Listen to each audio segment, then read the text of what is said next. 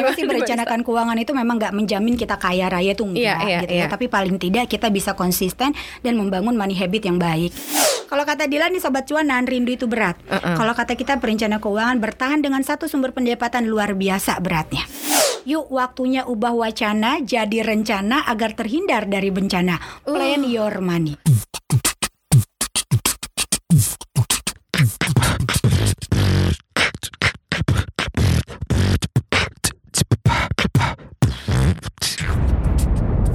Cuap-cuap cuan. Hai Sobat Cuan, selamat datang di podcast Cuap Cuap Cuan di segmen interview. Dan senang sekali ya setelah pekan kemarin mungkin eh, sibuk, capek gitu ya Sudah mengunjungi sanak saudara walaupun yang nggak bisa pulang kampung. Tapi kan kalau di satu kota bisa lah ya saling video call, saling telepon untuk sama-sama bermaaf-maafan. Saya juga minta maaf ya, mohon maaf lahir batin ya Sobat Cuan ya tapi tenang, maaf lahir batin saya selalu dilandasi oleh eh, topik yang menarik pastinya Karena kan kita akan interview dan ngobrol Serta membantu Sobat Cuan financial check up juga Apa-apa saja yang sudah Sobat Cuan lakukan selama seminggu kemarin Lebarannya cuma dua hari nih 13 sama 14 15 ke mana? Belanja apa di mall? 16 jajan apa? Sebelumnya ngapain aja? Nah itu sudah pasti bang hambur-hamburkan banyak duit dan banyak materi Lebarannya cuma dua hari kok tabungannya hilangnya setengah gitu atau seperempat gitu. Apakah ini sudah dialami oleh Sobat Cuan? Jangan khawatir gitu ya. Sudah hadir di sini ahlinya akan membantu Sobat Cuan. Datang loh ke studio Cuap Cuap Cuan. Makanya senang banget nih ada Mbak Rista di sini sudah hadir dari Financialku. Hai Mbak. Hai Mbak Maria, hai Sobat Cuan. Sobat Cuan yang selalu memikirkan cuan apakah tetap cuan nih ya Oke. setelah hari raya Idul Fitri ya? Betul sekali. Apakah wajahnya tetap mem- memancarkan kecuanan gitu ya? Hmm, harusnya ya, harusnya nih karena kan eh, lebarannya nggak boleh ke mana-mana. Betul. nggak boleh ke mana-mana nggak boleh mudik gitu harusnya lebih bagus nggak sih eh, apa namanya keuangan dompetnya ini mbak Rista menurut mbak Rista ini langsung ditanya Langsung. sama Mbak Maria gitu ya. Karena sobat cuan udah mulai ngeri-ngeri sedap keuangannya soalnya gitu. Tadi tadi di Ngeri-ngeri awal ya, sedap. Sedap. Soalnya tadi Mbak Maria udah info di awal gitu sobat cuan lebarannya dua hari, belanjanya ke mana aja Iya. gitu ya. Uangnya apa kabar? Halo. Iya, jangan-jangan dibuka udah nggak ada ATM-nya udah keluar terus nih. Rencananya kan ngambil duit cash, ditaruh di dompet, udah sticknya pakai itu aja. Tapi ternyata masih gesek juga, Masih belanja juga. online masih transfer juga kan. Oke. Gimana nih Mbak Rista? Oke, kalau ditanya nih gitu ya bagaimana dengan keuangannya, coba dicek dulu deh sobat cuan gitu ya. Coba dicek-cek lagi, masih ada nggak sisa-sisanya gitu. Jangan-jangan udah udah tak bersisa gitu ya. Nah, buat sobat cuan sama Mbak Maria nih gitu, kalau ngomongin tentang keuangan eh, setelah lebaran usai gitu ya, hawanya tuh masih Kok udah ngomongin duit lagi sih? Kan masih happy. Kalau udah ngomongin duit nanti nggak happy loh. Ya soalnya masih sisa setengah bulan lagi mau hidup gimana makannya pagi siang sore instan. Oke, nah jadi buat sobat cuan, coba nih dicek lagi ya kondisi keuangannya. Kenapa? Betul kata Mbak Maria tadi, lebarannya cuma dua hari. Jangka waktu sampai gajian lagi tuh masih panjang banget sobat Iya, cuan. bener. Ya, uangnya masih ada atau enggak? Yuk, satu, dicek-cek lagi namanya di checklist. Masih ada sisa berapa di rekening? Mm-mm. Oke, utang-utang nambah atau enggak? Nambah utang kan kemarin baru dapat THR. It jangan harusnya salah. ngurangin utang dong harusnya ya. Jangan salah, karena kadang-kadang orang berbicara udahlah gampang, nanti masih dapat rezeki lagi buat bayar utangnya tunda aja dulu, bayar aja dulu yang ada gitu ya. Yang penting happy happy dulu saat lebaran, terlihat looks gitu ya, terlihat mewah, terlihat ada walaupun lebarannya secara virtual. Tapi kan demi diakui di sosial media itu penting banget Mbak Maria Sobat Cuan betul nggak? Iya benar benar benar. Mungkin agak meledak karena nggak bisa berkunjung jadi harus ngirim-ngirim hampers ya. Hampersnya Yes. juga harus yang eksklusif gitu Ya, ya. betul. Harus yang mahal terus ngirimnya ke banyak orang ya. Boros juga sih. Boros bener. juga gitu. Sebenarnya gini betul kata Mbak Maria tadi kan kita udah dua tahun ini kita nggak mudik gitu ya. Lebaran juga nggak kumpul dengan sanak saudara. Idealnya sih gitu ya banyak dana yang sebenarnya bisa di saving dari awal Mm-mm. gitu ya. Bisa dimasukin ke dana darurat, bisa buat investasi nih sobat cuan ya kan. Bisa juga untuk tabungan, untuk dana pendidikan anak gitu banyak banget. Tapi faktanya masih banyak sekali di luar sana gitu ya. Ternyata keuangannya juga jadi nggak ada Malah kelar sekalian ya. malah kelar sekalian, habis sekalian. Apalagi dengan kondisi saat ini ya, kalau tahun yang lalu Lebaran itu kan nggak dapat THR nih Mbak. Ada Iya, yang ada yang dapat dicicil, THR, ada yang ada yang dicicil. dicicil, Benar, benar. ada yang sama sekali nggak dapat gitu ya. Nah, tapi kalau untuk tahun 2021 ini THR berdekatan dengan gajian. Bener, wow. bener banget itu. Jadi kayak dapat dua kali ya. Kayak dapat durian runtuh Durian nih runtuh, gitu sobat cuan ya. Nah, biasanya nih kita itu jadi euforia. Oke, uang banyak nih. Mhm. Biasanya kita alirannya Doraemon, langsung mau ini mau itu banyak sekali gitu ya. Langsung nyanyi nih aku sobat cuan gitu ya. Aku ingin begini, Iya, aku ingin kan? begitu ya. Aku ingin ini, ingin ini, ingin itu. Kenapa? Karena tahun kemarin nggak kebeli Mhm, mhm, gitu. mhm. Jadi akhirnya karena tidak dilakukan perencanaan keuangan dengan tepat, ya udahlah. Akhirnya maklum lah. Kan tahun kemarin nggak jajan. Tahun kemarin nggak beli lipstick, tahun Oke. kemarin nggak beli baju, Oke. tahun sekarang dong. Paling nggak udah mulai longgar kan, masih bisa ketemu orang walaupun tetap harus pakai masker. Tapi gitu kan ya. berarti nggak apa-apa juga kan ya?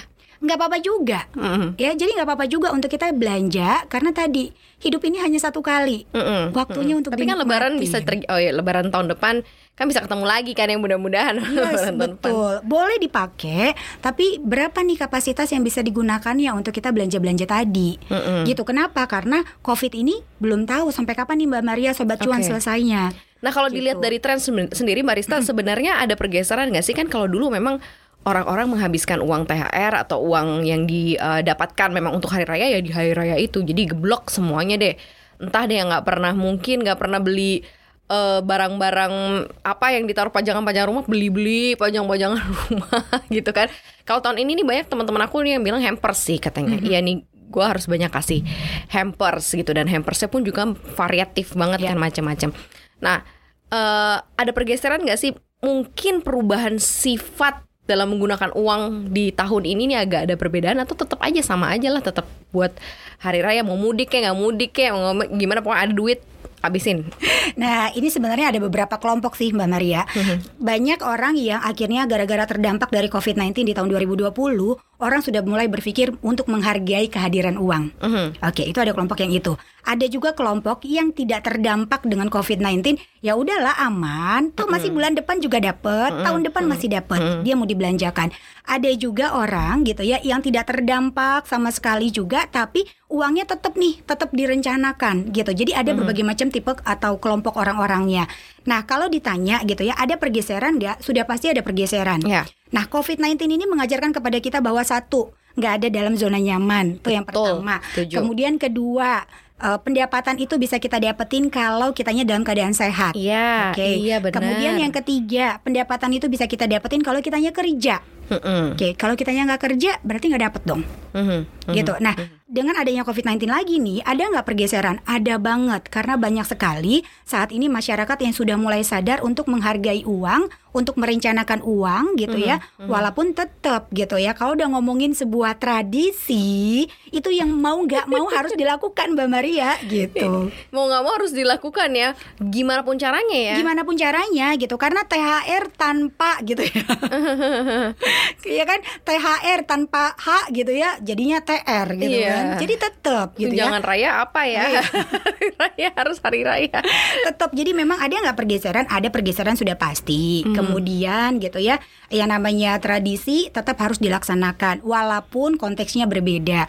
Kalau saat ini tradisinya kita nggak bisa mudik gitu ya tapi kan tetap harus secara virtual dan itu juga menggunakan wifi gitu ya menggunakan kuota harus ada spare budgetnya juga ya gitu. Kemudian kita untuk berbagi. Ya tahun kemarin kita nggak sempat berbagi. Ya udahlah di sini saat ini ada rezekinya waktunya kita untuk berbagi ke sanak saudara kolega teman gitu ya bahkan orang yang nggak mampu sekalipun nggak masalah juga gitu. Tapi balik lagi sesuai budget. Kalau nggak sesuai budget makanya temanya hari ini gitu ya masih aman gak keuangannya setelah lebaran gitu?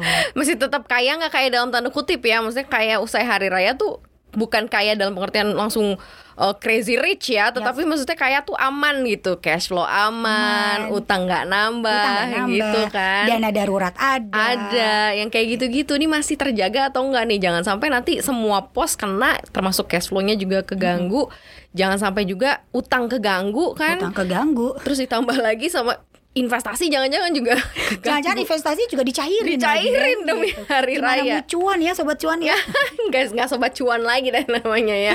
Tapi ini menarik sih sebenarnya. Kalau seandainya udah sampai ke Palang misalnya, ya udah nih hari raya udah selesai, ya udah nggak ada gitu duitnya. Oke. Ini harus gimana? Maksudnya emang duit THR-nya udah nggak ada, duit gaji tinggal tipis-tipis sisa hidup menyambung sampai ketemu tanggal 25 atau 28 gitu ya. Ini harus seperti apa nih? Eh, jadi ya yang harus dilakukan dan Oke. mulai lagi merancang karena kan lucu banget ya. Dirancang nih ke apa namanya perencanaan keuangan setahun. Pas lebaran setahun lagi Mhm. setahun jadi lagi. sampai lebaran tahun depan. Memang sih merencanakan keuangan itu memang nggak menjamin kita kaya raya tuh enggak Iya, iya, gitu ya. iya. Tapi paling tidak kita bisa konsisten dan membangun money habit yang baik gitu ya Mbak Maria sama Sobat Cuan. Nah pertanyaannya adalah, oke Riz, ya udahlah ya, maklumin aja gitu ya. Uangnya udah nggak ada. Hilap kemarin hilap. hilafnya. Yang penting saudara happy. Foto di Instagram bagus, Bagus, gitu. Oke. Gimana nih caranya? Oke, yang pertama mesti kita lakukan adalah coba kita checklist lagi gitu ya. Kira-kira kebutuhan sisa bulan depan gitu ya, sisa bulan ini sampai kita gajian lagi, kebutuhannya apa aja? Apa aja yang harus kita bayarkan? Gitu ya. Misalnya ada sewa rumah yang harus kita bayarin gitu ya atau misalnya listrik atau si Mbak di rumah gitu ya atau misalnya utang kartu kredit gitu ya atau misalnya utang dengan teman gitu ya atau misalnya lagi buat makan kita ke kantor gitu ya transportasi. Coba itu di list dibajetin lagi kira-kira berapa nih yang dibutuhin sampai si gajian lagi itu datang. Oke nah kemudian yang kedua setelah udah di list dibajetin satu gitu ya perketat banget nih udah dipos-posin keuangannya. Ya. ya perketat banget nggak bisa lagi nih leha-leha kan udah leha-lehanya. Udah kemarin udah ya. kemarin kan gitu. Orang dua hari lebaran dia seminggu kan.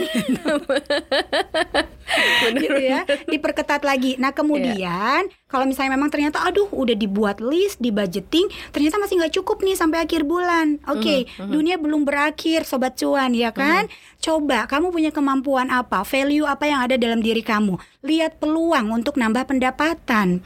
Gitu. coba sobat cuan yang udah paham banget dengan investasi. Kan banyak tuh masyarakat di luar sana yang belum paham investasi. Coba bisa jadi influencer gitu ya. Oke, oke, bisa oke. ngajarin tetangga temen yang uangnya masih banyak THR-nya kan dari situ bisa dapat percentage kan? Ah, Oke, Nah, oke, itu. jadi lihat peluang-peluang untuk kita nambah pendapatan. Paling tidak kita aman dulu deh sampai gajian, gitu. Mhm. Ya, terus kalau misalnya ternyata, Riz, aku tuh nggak punya kemampuan apa-apa, udah insecure duluan nih, Mbak Maria Mhm. sama Sobat Cuan. Ujung-ujungnya at the end ngandelin apa? Ngutang temen aja deh, Tambah lagi dong utangnya. nambah lagi dong udah utang Kan gak tambah nyelesain utang. gitu. Atau misalnya, aduh, nambah sisi aja deh. Nanti eh, bulan depan ada bonus ada ini. Oh, udah udah kacau nih pikirannya. Nah, jadi biar kamu nggak apa ya, biar nggak kacau pikirannya, ada baiknya sih tadi yang Rista info tadi gitu, Maria gitu ya. Jadi tadi di list lagi, buat di budgeting lagi, kemudian perketat pengeluarannya. Kalau memang dananya kurang, coba lihat peluang untuk nambah pendapatan gitu. Kalau kayak gitu-gitu nggak bisa ya pakai dana darurat ya? Ini darurat nih darurat gitu Kan kondisinya. tadi kita bicaranya kalau misalnya dananya udah nggak ada sama sekali nih. Iya nggak punya dana darurat punya dana sama darurat sekali ya. juga. Tapi kalau punya dana darurat ya Syukur, ya dispensasi ya. ambil dikit gitu ya. Paling nggak sampai sampai sih tadi gajian lagi. Tapi jangan lupa dana darurat juga bukan dana yang bisa kamu ambil terus. Kalau udah diambil cepet diisi lagi. Gitu. Karena, Karena kalau itu sebenarnya bukan keadaan darurat kan sebenarnya ya. ya sebenarnya keadaan yang sengaja dibuat darurat, darurat kan. jadi bukan dar nggak darurat darurat banget nggak darurat banget. Kok tadi direncanakan dari awal sebenarnya nggak akan darurat. Tapi ini darurat yang disengaja ya sudahlah. Akhirnya dimaklumin lagi kan. gitu. Oke, sebenarnya eh, mengatasi kayak gini kan berarti habit ya. Tadi Ya. kan money habit eh, Mbak Risa juga udah bilang gitu. Berarti ada macam-macam beda-beda orang ya, beda-beda habitnya. Mungkin ada orang yang kebiasaannya begitu terima THR dipotong misal 50%, gue pakai 50% aja deh. 50% udah gue umpetin, gue taruh tabungan atau gue jadiin eh, apa investasi. Pokoknya nggak bisa disentuh. Tapi ada memang orang yang memang membuka aja kerannya gitu. Jadi biarin aja sampai luber-luber ya terserah gitu. Dengan dua perbedaan uh, habit ini apa yang harus dilakukan nih barista khususnya yang bocor sebenarnya bisa nggak sih disiapin nih gue tuh bocor orangnya gitu ya jadi gue harus siapin dana misalnya apakah gue harus ambil tiap tabungan eh tiap bulan gitu untuk disisihin untuk se- sebagai penambal kebocoran gue atau sebaiknya seperti apa karena kan per- perencanaan keuangan ngatur duit itu kan habit sebenarnya kan kebiasaan aja kan Betul, kebiasaan sama komitmen. komitmen iya kayak hubungan kan percintaan juga harus berkomitmen ya ya. Uang eh, uang gitu ya sama kehidupan emang nggak bisa dipisahin kan gitu. Segala sesuatu kehidupan ini berhubungan dengan uang kan. Bener gitu. banget. Nah pertanyaannya lagi gitu nggak ya. ada uang abang nggak sayang Oh iya betul. Nggak ada Abang abang. tutup pintu bang. ini kalau ada perempuan-perempuan Iya. ketemu ya mohon maaf ya. gitu. Oke, ini kalau udah ngomongin tadi, oke ini kan ngomongin tentang money habit. Ada orang yang gitu ya sudah terbiasa untuk mengelola keuangannya. Jadi ketika begitu dapat THR, dia udah tahu pos-pos keuangannya mana aja. Bisa di saving, bisa investasi, ada juga untuk dirinya sendiri, berbagi, udah diposin semua. Tapi ada juga yang udahlah nggak usah di budget-budgetin. Ini kan rezeki setahun Iya. sekali, ya kan memang perlu dinikmatin. Hidup cuma satu setahun sekali. Ya udah nggak apa-apa juga. Tapi apa pun yang kita pilih, ini kan ada konsekuensinya masing-masing nih Mbak Maria sama Iya, iya. Sobat Cuan Iya. gitu ya. Yang satu poin yang tadi yang dia disisihin dari awal berarti dia ke depannya nggak akan nyusahin orang kan? Iya, benar. Oke. Sedangkan yang nggak disisihin yang jor-joran aja bagai air mengalir tuh duitnya gitu ya. Ya sudah, next ke depannya kamu akan susah. Kedua kamu akan nyusahin orang. Gitu. Nah, gimana nih caranya gitu? Mau nggak mau please deh gitu ya.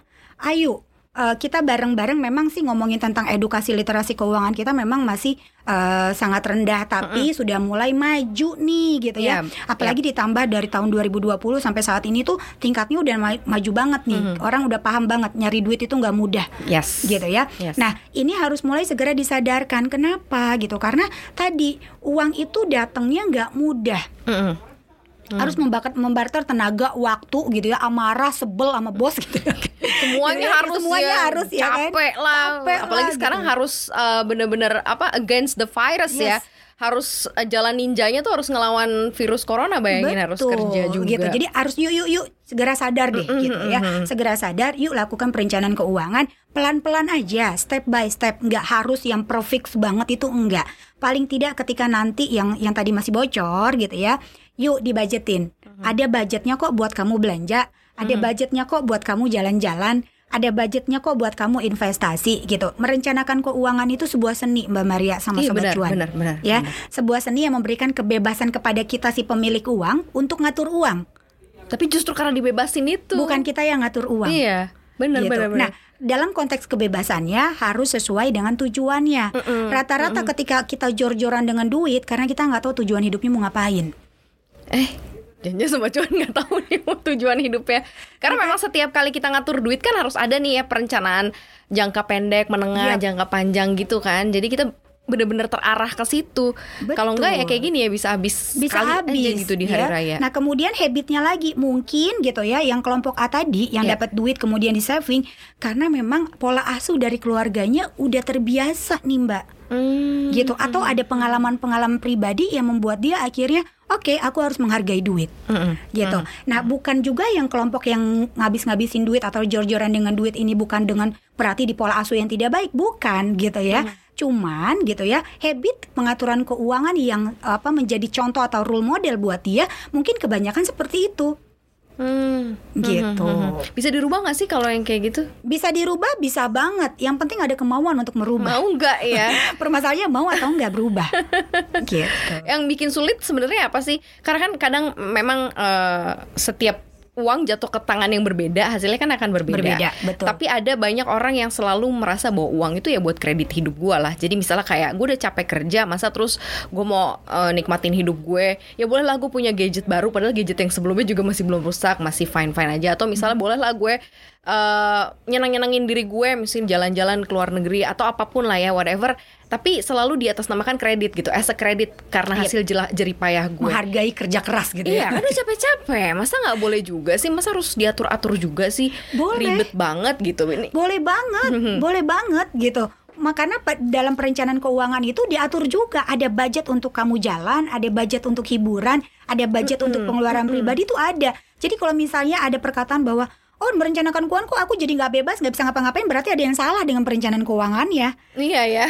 Padahal sebenarnya kalau dilihat dari persentasenya nih ingetin lagi nih Marista. Ing- uh, dari persentasenya sebenarnya berapa persen sih yang kita boleh pakai untuk kredit diri kita gitu ya, kesenangan diri kita.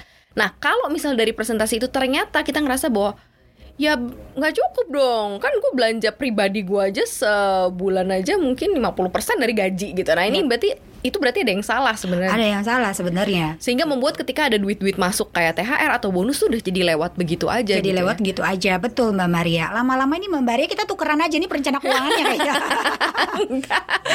ya, emang udah Kalau udah saya mah curhat, ini mah curhat. Iya kan, ini curhat ya gitu. Oke. Jadi sebenarnya seperti itu dan ini sebenarnya bisa sesuatu yang bisa di switch, bisa dirubah. Kalau udah berantakan, Maksudnya udah ada penyakitnya nih, udah bener-bener sakit. Kan financial check up nih Yap. ternyata eh, kalau di kesehatan ada udah ja- kena jantung ada gejala diabetes ada gejala ini wah udah ngaco lah gitu. Berantakan nih udah berantakan banget.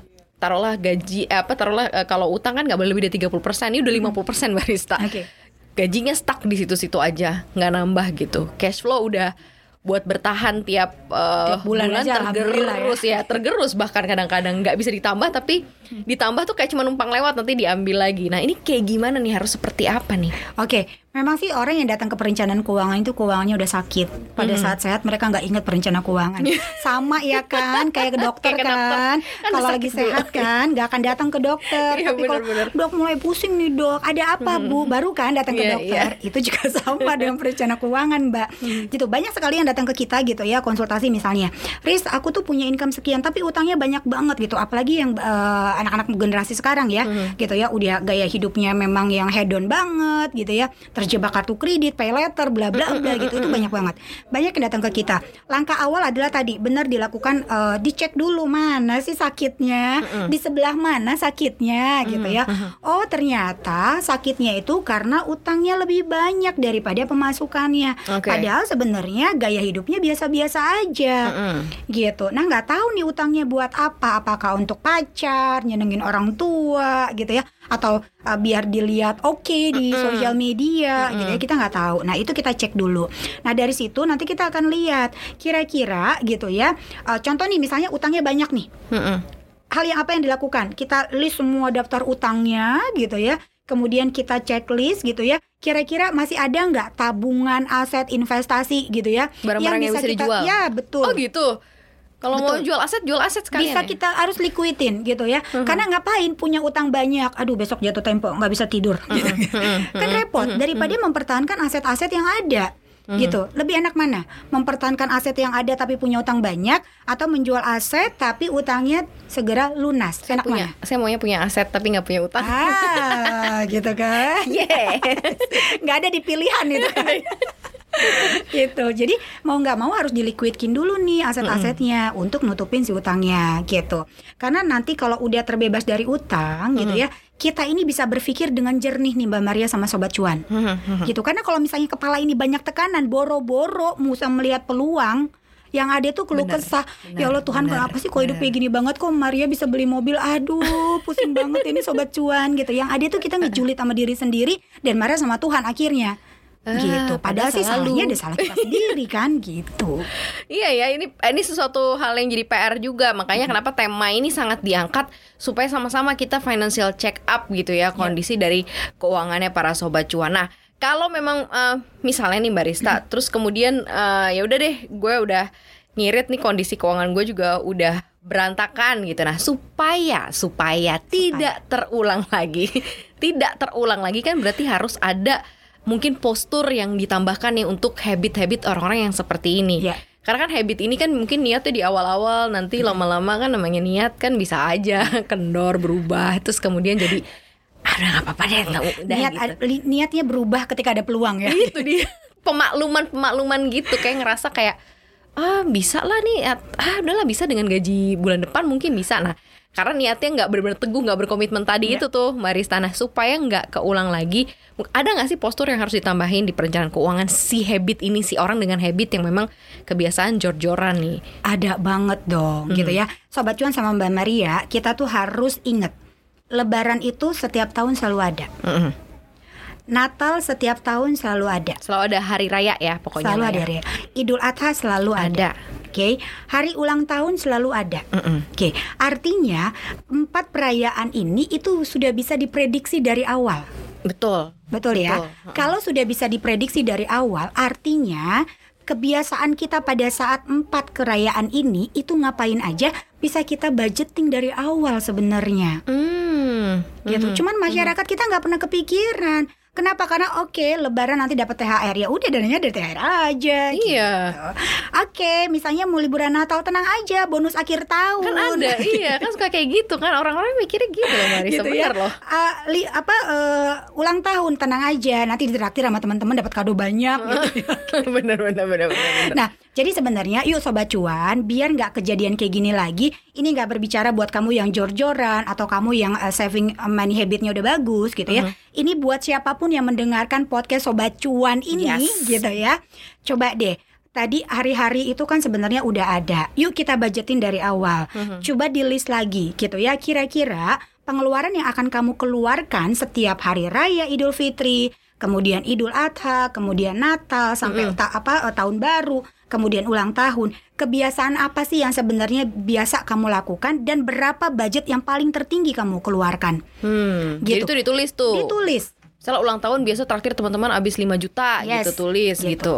Terus kalau hari raya Idul Fitri bisa habis setengah THR Yes. misalnya misalnya 5 juta juga tuh ditulis juga Ditulis gitu semua dibajetin makanya dalam proses pembajetan itu ada yang pengeluaran setiap bulan, ada pengeluaran tahunan. ya. Hmm, gitu. Oke oke oke nah, oke. pengeluaran tahunan kalau kita sudah tahu bahwa oke Lebaran aku biasanya habisnya sekian, uh, ulang tahun sekian, Natal sekian, tahun Hmm. baru sekian, yuk dibajetin dengan keuangan per bulan, Hmm, dikeluarin disisahin eh disisihin berarti dari disisihin dari Oke. awal. Jadi pada saat hari raya menjelang, dananya udah ada, THR-nya utuh. Mantep sih itu kalau kayak gitu. THR ya bisa langsung ke sobat cuan ya kan Iya, bisa iya, iya. investasi atau bisa untuk mempercepat tujuan keuangan lainnya. Mhm. gitu. Tapi kondisinya risk uangnya tuh pas-pasan gitu. Gimana aku mempersiapin untuk perayaan-perayaan tadi, hari-hari tadi gitu. Oke, nggak apa-apa gitu ya. Tapi kan kamu masih bisa lihat peluang untuk mendapatkan income. Nggak mungkin dong kamu bisa bertahan dengan misalnya let's say dengan pendapatan 10 juta aja tiap tahun kan nggak mungkin gitu. Lihatlah saat ini tuh udah kalau kata Dilan gini Mbak Maria, waduh seru nih ya. Dilan tuh tetangga ya siapa? kalau kata Dilan eh maaf nih fansnya Dilan berat. marah sama gua lagi ya. ya kalau kata Dilan nih sobat cuan nahan rindu itu berat Uh-uh. kalau kata kita perencana keuangan bertahan dengan satu sumber pendapatan luar biasa beratnya Wah, gitu ya dari jadi satu harus keran melihat. berat banget ya. Betul, jadi harus melihat pendapatan-pendapatan lain. Apalagi sobat cuan kan, berarti kan ini pengen dapatin uh, tambahan income dari investasi kan, makanya direncanain. Kalau misalnya saving atau investasinya hanya satu juta berharap gitu ya, keuntungannya 5 juta ya, ya gimana ya? gitu. Modal aja cuma 1 juta, keuntungannya 5 juta. Berarti itu sebenarnya bisa di prepare ya, Gitu. Bisa di prepare dari ya. awal banget. Dan gitu kalau ya. misalnya perencanaan itu dilakukan misalnya untuk dana-dana tadi yang perayaan-perayaan itu hari raya hari raya itu baiknya ditaruhnya di bentuk misal kayak di ATM eh, tabungan gitu aja yang ada kartunya bisa diambil-ambil atau memang dirubah gitu ya misalnya dijadiin investasi atau mungkin disimpan di mana gitu yang nggak kelihatan gitu. Yes, jadi karena ini jangka waktunya kan hanya satu tahun nih Mbak Benar, Maria, benar. pendek kan gitu ya. Masukin ke mana? Masukin ke instrumen-instrumen yang aman gitu ya, kemudian liquid. Kenapa? Karena ini bukan dana dingin, tapi dana yang udah kita siapin untuk sebuah perayaan-perayaan. Untuk dipakai untuk gitu ya. gitu ya. Jadi masukin ke dalam contoh nih, deposito bisa juga. Hmm, Masukin boleh nyebut eh, ini gak sih? Apa tuh? Boleh nyebut bentuk-bentuk investasinya Oh, nggak boleh, sih? boleh, boleh, banget boleh. ya. Mm, Oke. mm, mm. Misalnya ke reksadana pasar uang Boleh, gitu ya boleh. dengan return Oh, 4 sampai oke. 5% kan itu lumayan juga. Mm-mm, gitu. Atau misalnya eh, produk-produk keuangan yang bisa jangka waktu satu tahun bisa dicairkan gitu. Dan banyak sih pilihannya Dan ya. banyak pilihannya tergantung dengan tingkat kenyamanan sobat cuan dan jangan lupa berin- berinvestasi itu harus kenal dulu dengan produk investasinya. Jangan Nah, sembarangan. Tak kenal maka tak sayang katanya kan. Iya bener sekali. Kalau saya tuh kenal duit, makanya saya sayang banget sama duit. sayang, sayang buat ngeluarin kalau nggak berguna, maksudnya gitu loh sobat Ya, cuan betul. gitu. Jadi benar-benar harus tahu ya tujuan keuangannya seperti apa. Hmm. Tadi juga semuanya harus di plan gitu ya. Kalau the power of emak-emak ada nggak nih? Kan kan Mbak Risa kan sangat lekat dengan the power of emak-emak. Yes. Ada sedikit tips mungkin buat para sobat cuan begitu ya, agar kalau tidak kalau ngomongin the power of emak-emak gitu ya Mbak ya, ada nggak tipsnya? Uh banyak banget. Emak-emak itu gudangnya trik and trik gitu. Iya. Karena harus pakai triknya ala emak-emak nih ya. Ala emak-emak nih ya. Yang pertama nih kalau kita ngomongin tentang THR THR tadi gitu ya. Yang pertama kan ada uang eh, dari gaji. Nah, uang dari gaji atau pendapatan teman-teman yang rutin nih sobat cuan itu dipos-posin sesuai dengan kebutuhan kita gitu ya. Uh, jadi pada saat membuat sistem budgeting dan pos-pos keuangan itu harus berdasarkan skala prioritasnya. Wajib, butuh dan ingin. Kewajiban dulu yang harus diutamakan, baru yang bersifat keinginan, baru yang bersifat dengan kebutuhan kita. Gitu. Nah, kemudian untuk dana-dana THR ini gitu ya, boleh nggak dibelanjakan? Boleh banget. Tinggal berapa sih porsinya yang sesuai dengan ya tadi menghargai kerja keras kita yang satu tahun gitu ya.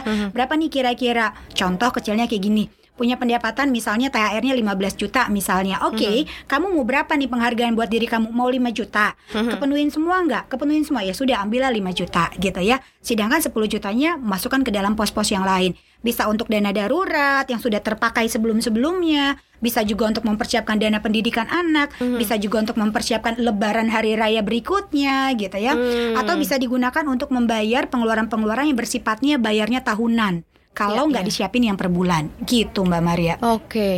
ini adalah salah satu tips and trick dari the power of emak-emak. Emang kadang-kadang kita harus berpikir ke situ sih ya, iya, karena mama betul. tuh bisa multitasking ya berpikir macam-macam. Ya. multitasking ya. gitu. Kadang-kadang emak ini, oke okay, uangnya belum ada aja udah dihitung. Udah gitu. di itulah jagonya ya.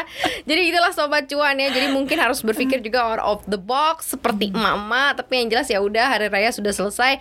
Masih ada hari raya ada perayaan-perayaan lain yep. gitu ya yang mungkin jauh bisa direncanakan jauh lebih baik ya daripada tahun ini. Kalau tahun ini belum berhasil, mudah-mudahan nih barista dan juga uh, tips-tipsnya tadi bisa membawa sobat cuan juga untuk bisa makin menghitung, mengukur dan membawa juga sobat cuan makin cuan pastinya ya Betul. di perayaan selanjutnya. Thank you ya Barista sudah hadir di studio kita. Sama-sama Mbak Maria sobat cuan gitu ya. Aku boleh ini nggak satu pesan nih buat sobat cuan gitu boleh. ya. Yuk waktunya ubah wacana jadi rencana agar terhindar dari bencana. Plan uh, your money. Mantap, ah, mantap.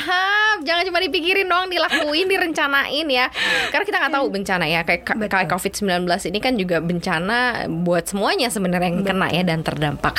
Kalau misalnya perencanaan keuangan kita lebih baik, pasti akan jauh lebih terhindar dari itu ya. Yes. Minimal bisa survive ya Mbak. Betul, betul. Karena di kondisi seperti ini nih Mbak Maria, aku nambahin lagi, bukan orang yang banyak duitnya segala macam yang bertahan gitu ya, hmm. tapi orang yang segera melakukan perubahan atas situasi yang terjadi. Eh benar, gitu. benar banget. Thank you banget sekali lagi sudah hadir di Cop Cop Cuan ya Mbak Rista. Jangan bosan-bosan.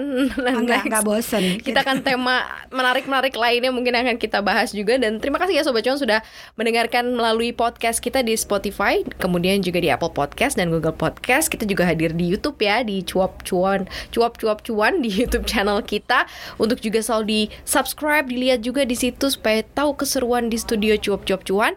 Jangan lupa juga follow Instagram kita di @cuap underscore cuan untuk juga bisa mendapatkan informasi menarik seputar dunia investasi dan juga pastinya ya program-program cuap-cuap cuan dan satu lagi kita ada kelas cuan. Kali ini kerjasamanya sangat menarik karena akan membawa kilau emas sampai ke rumah Anda. Penasaran? Pastikan ya. Seperti apa untuk bisa mendapatkan cuan-cuan berikutnya dari cuap-cuap cuan. Thank you ya sudah menyaksikan cuap-cuap cuan. Maria pamit, Marista juga pamit. Pamit. Dadah, sampai jumpa.